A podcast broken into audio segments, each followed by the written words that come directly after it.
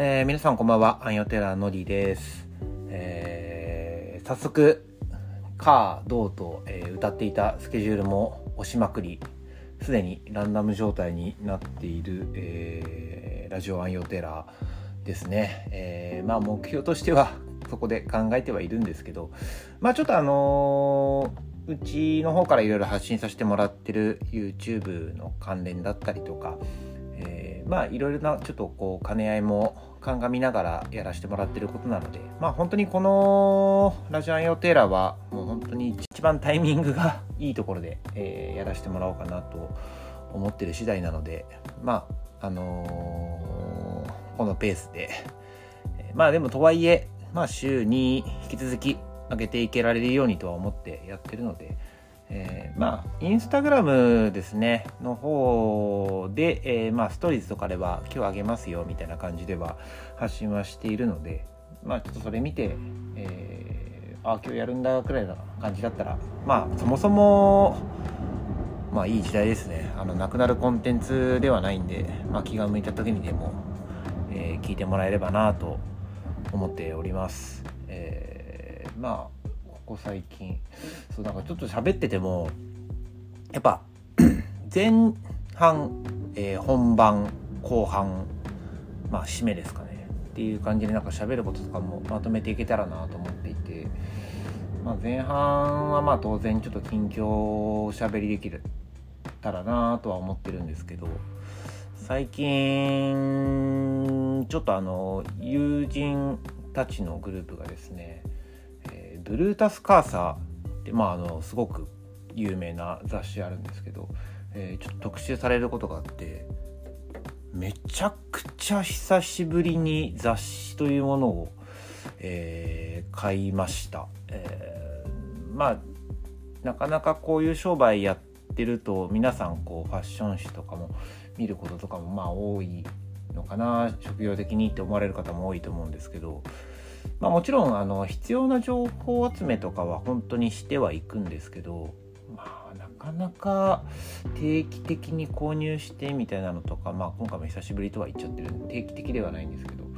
まあ、購入して読むというよりは、まあ、結構こうもうちょっと特化した必要な情報とかを集めていくっていう方が結構多くてまあそもそもねダイレクトにちょっとお客様とお話ししたりとかっていうので情報集めとかの方が多いのでと思ってたんですけど結構やっぱり雑誌って改めて読むとすごい情報量だなと思って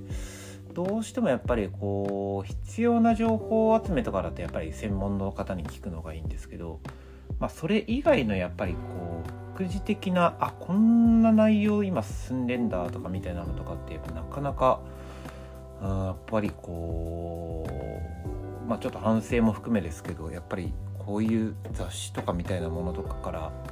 えー、手に入れられる情報とかってすごい多いなみたいなすごいちょっと感じつつ、まあ、読ませてもらって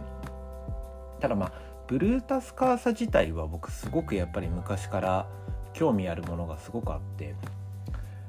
えー、まあ知ってる人もいるのかな。えー、カーサのちなみにごめんなさい。ブルータスカーサブルータスってたからブルータスカーサなんですけど、えー、カーサの猫村さんっていうのが、えー、終盤の方に大体連載される、えー、ものになるんですけどこの猫村さんっていうのがもう本当に可愛いまあもちろん猫村さんなので猫のキャラクターなんですけど、まあ可愛いというか何とも言えないこう哀愁を漂わせるキャラクターで、えー、まあ、作者が星より子さんという方なんですけどまあもう本当にこの「カーサの猫村さん」という連載が始まる前身というか、まあ、並行しててるのかな「今日の猫村さん」っていう、えー、漫画があるんです。それずっと買っててそのまま「カーサの猫村さん」始まったんでそれもずっと読んでてみたいな感じで、えー、見させてもらって。正直アンヨーテーラーブランドとして、えー、まあ他のメンバー ちょっと初めて聞くかもしれないですけど、えー、個人的に一つの大きな目標としてはこの母さんの猫村さんあちなみに猫村さんは猫のキャラクターで、えー、家政婦をしています。でこの家政婦として、えー、カーサブルータスの、えー、編集者の方に出向してるみたいな感じの状況なんですけど、えー、ぜひアンヨテラーの方にも、えー、1日でもいいので、えー、出向してもらうという設定で漫画を描いてもらえるようなことがあったら、まあ、めちゃめちゃめちゃ幸せだなと思って、えー、頑張ってる次第です。えー、ごめんみんなちょっとそういう思いもちょっとあるんで、えー、まあ是非母さんの猫村さん、まあ、見てもらいつつ、えー、まあアイオテラとしては一つ目標としてはそういうのもちょっと個人的には本当に超個人的な話なんで、えー、そういうのもあると思っております。まあ、カーサブルータス、えー、まあ、ちょっと今月号まだ全然売ってると思うんで終盤の方でグーチョキパーという、え、すごくかっこいいグラフィック作ってるメンバーなんでちょっとまあ見てもらえたらなと思ってます。えー、では、えまあ、また今回もですね、え引き続き「天元突破グレン・ラガン」えー、この間は前半戦丸と話したので、えー、後半戦の方、えー、説明しつつまあ F から見る AMD 始めたいと思いますよろしくお願いします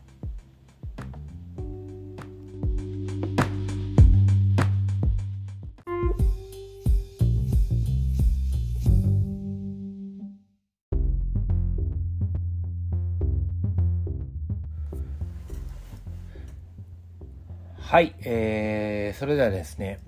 えー、後半戦、天元と爆連ラガンのお話ですね。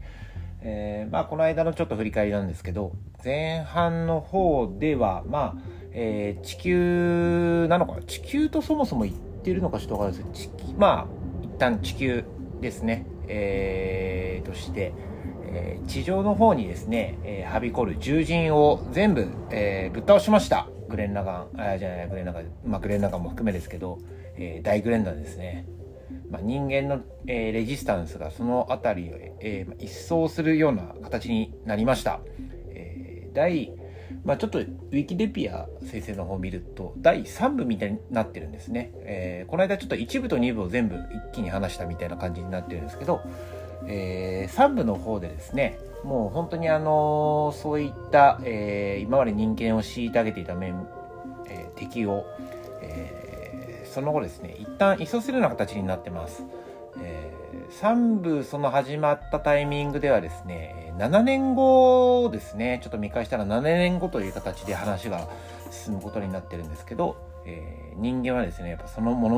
やっぱ持ち前の、えー、この間ちょっとキーワードで話した螺旋力ですね。えー、シモンは圧倒的にその螺旋力が強いんですけど他の人間もやっぱりその螺旋力というものを基本的には持っている状況になってます、えー、まあそれは今のこの人間、まあ、僕たち含め、えー、メタ的な感じになっちゃうんですけど含め、まあ、こう何か進化をするっていうような力を、えー、この物語の中では螺旋力って言ってるんだと思うんですけど、まあ、とにかくやっぱり新しい発展をする何かを考える何かを作る、まあ、力を使っていくっていうことを総じてやっぱ螺旋力っていうような、えー、ものになっていて、まあ、その持ち前の螺旋力を、えー、みんな使,、まあ、使っているというよりもそういう内在する力にやっぱりこう導かれながらどんどんどんどんやっぱ発展をしていきますね。えー、まあ、地上に出て、えー、もう7年経った状況で一つの都市国家みたいな感じのものをもう作り上げてる状況で、え後半戦がスタートします。えー、大グレンダンはですね、その功績を、えーまあ、みんなに認められて、まあ、大大統領というか、えー、まあ政府みたいな状況の立ち位置で、えー、その時まあちょっと本当にこれから話かいつまんねえのであれなんですけど、まあ本当にそのいろんなメンバーがいるんですけど、そのメンバー、功績を残したメンバー全員が、まあ、その、えー、政府の中に、えー、入っているような状況になってます。まあ、今まではもう穴の中で暮らして、まあ、地面の中で暮らしていた、えー、人たちなんですけど、まあ、そういう人たちがこういきなり政府みたいな形で、えー、まあ、政治当然人間生きていくためにみんないろんなことをやっていくために、えー、まあ、税金だったりとかなんだりとか全部そういうものをまとめてるっていうようなポジショニングに、えー、なってる状況です。で まあその中の当然一番の功労者ですねのシモンは、えー、多分この時には大統領みたいな感じの立ち位置になってます、えー、一番物事を決めるトップになる、えー、人間ですね。え、まあ、とにかく、まあ、最初から話してるんですけど心もとない、えー、キャラクター作りで進んできてるんですけどまあ神名の死もありいろんな成長もあってその時は、えー、曲がりなりにも一応そういうものをなんとかやっていくっていうようなことをして頑張ってる状況になってるんですけどまあでもやっぱりこうちょっとこうその時は自分の中の葛藤みたいなものもある。俺たちはみんなを守るためにやってきたのにみたいな今こんな風に、えー、いろんな人のこう話を聞いたりとか機嫌を取ったりとかそんなことを、えー、してるような立場で本当にいいのかなみたいなことをやっぱり多分セリフとしてもあるんですけどまあとはいえでも、えー、平和な世界が訪れている状況ですね。で、まあこの時じゃあ F から見る AMD の F なんですけど、えー、シモンの衣装がですね、すごい形式ばった、えー、なんと言うんだろうな、まあいろんな、こう、勲章みたいなものがあったりとか、まあ色も、えー、白い衣装なんですけどすごくやっぱりこう形式ばったものを身にまとってるんですね。で髪の毛とかもちょっと短くなったりとかやっぱりすごくこう前半で見てきたシモンとはあからさまにちょっと違う、えー、まあもちろんもうその当然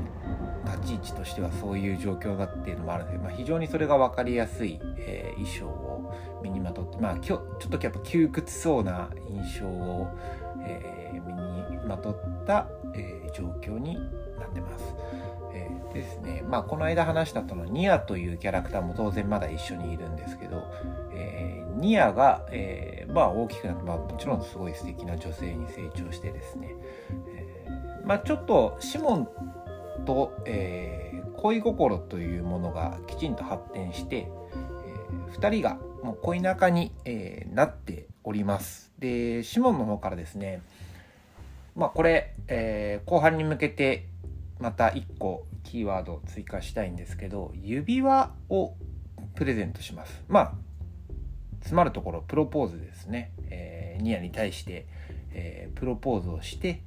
えーまあ、2話の方はですね、ちょっとまあ大きくなって大人の女性にはなって見た目はなってるんですけどちょっとまだ子供のところもあって、えー、シモンのそのプロポーズの本質がちょっとわからないような感じのストーリーもちょっとあって、まあ、その指輪は大事なものなんだけど、え、まあちょっとそのシモンと結婚というところまでは、えいけないっていうようなところでちょっと思い悩むんですね。でまあいろんな人にこうアドバイスをもらいながらまあその恋心がというか、まあ、その思いが何なのかっていうのが本当に分かった瞬間にですね、えー、シモンにそれを伝えに行こうとするわけです。でそれをしに行こうとした瞬間にですね、えー、ニアにめちゃめちゃ、えー、激震が起こります。えまあ、ニア自体、まあ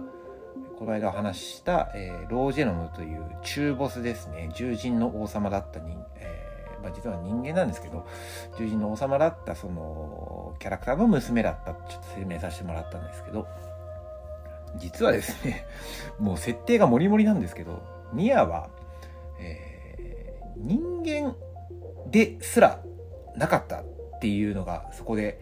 えー、覚醒してですね分かってしまうんですね急に人間に対して、えー、私の指示に従えみたいな、めちゃくちゃなことを言い始めるんです。で、その時にですね、今までゆったりしてた、えー、服を、もうすごいタイツでピタッとした、すごい、えー、なんだろうな、なんか科学力が詰まったような、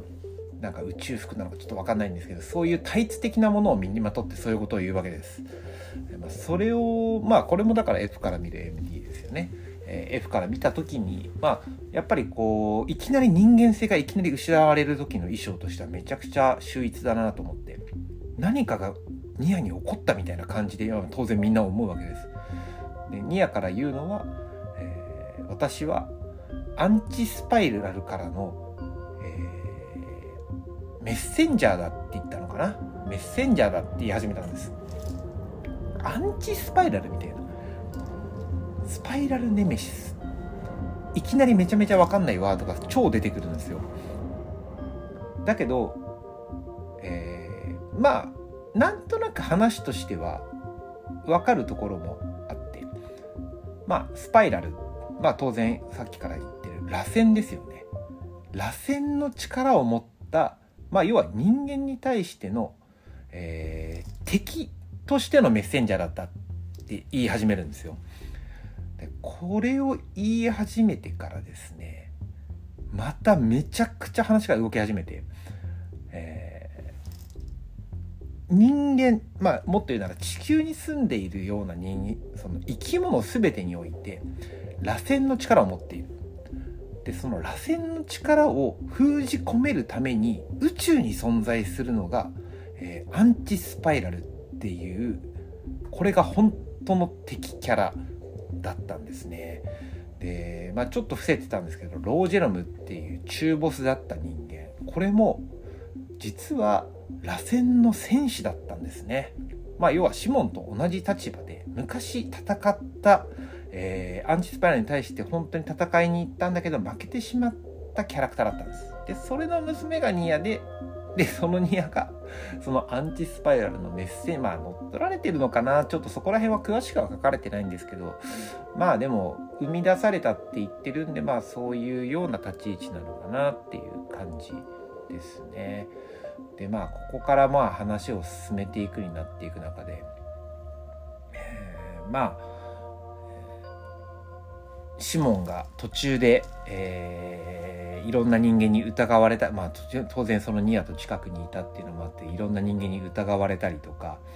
まあ、そういう物語が進んでいく中で、えー、まあ地球での問題を解決した後にまあいよいよ宇宙に、えー、その敵を倒しに行くことになるんですけどこれがもう最後につながる一番こう盛り上がるところというか、まあ、悲しいものもあるんですけどニアが結局また敵の方の陣営になってしまっている状況なのでまあシモンとしてはやっぱニアを助けに行く。まあ他の人間もそのアンチスパイラルを倒して自分たちの生活をまた取り戻す。っていうような状況の中でニエが今回は自我を取り戻せないんですね。だからその時にキーワードでさっき話してもらった指輪っていうのが、えー、また次につながっていく、えー、めちゃめちゃ大きな印になる。でこっからはもう、えー、次の回でもう多分完結まあ今後は完結というかあの暗用ラジオ暗用テラとしては完結できると思うんですけど、えー、もう本当にあの、今までちょっと正直説明臭い話も多かったんですけどこっからはもう本当に、えー、愛絆みたいな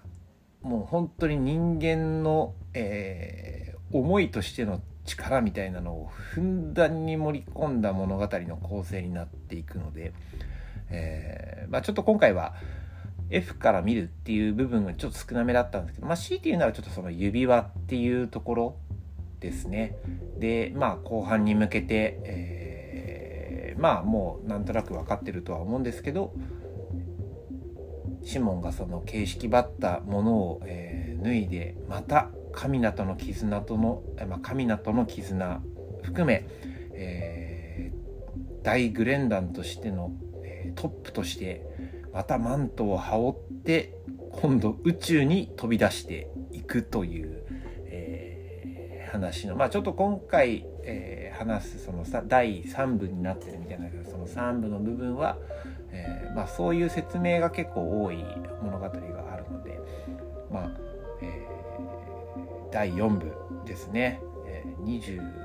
4話くらいからになると思うんですけどもこっからは僕ももう何回も好きで好きで見てるその3話くらいの続きになるもう1回見たら必ずその3話を続けてみるくらいの、えー、物語になってるのでこれ、えー、最後次の回でお話できたらなと思っております。えー、F から見る AMD グレン・ラガン編ですね。えー、これちょっと最後お付き合いいただけたらなと思います。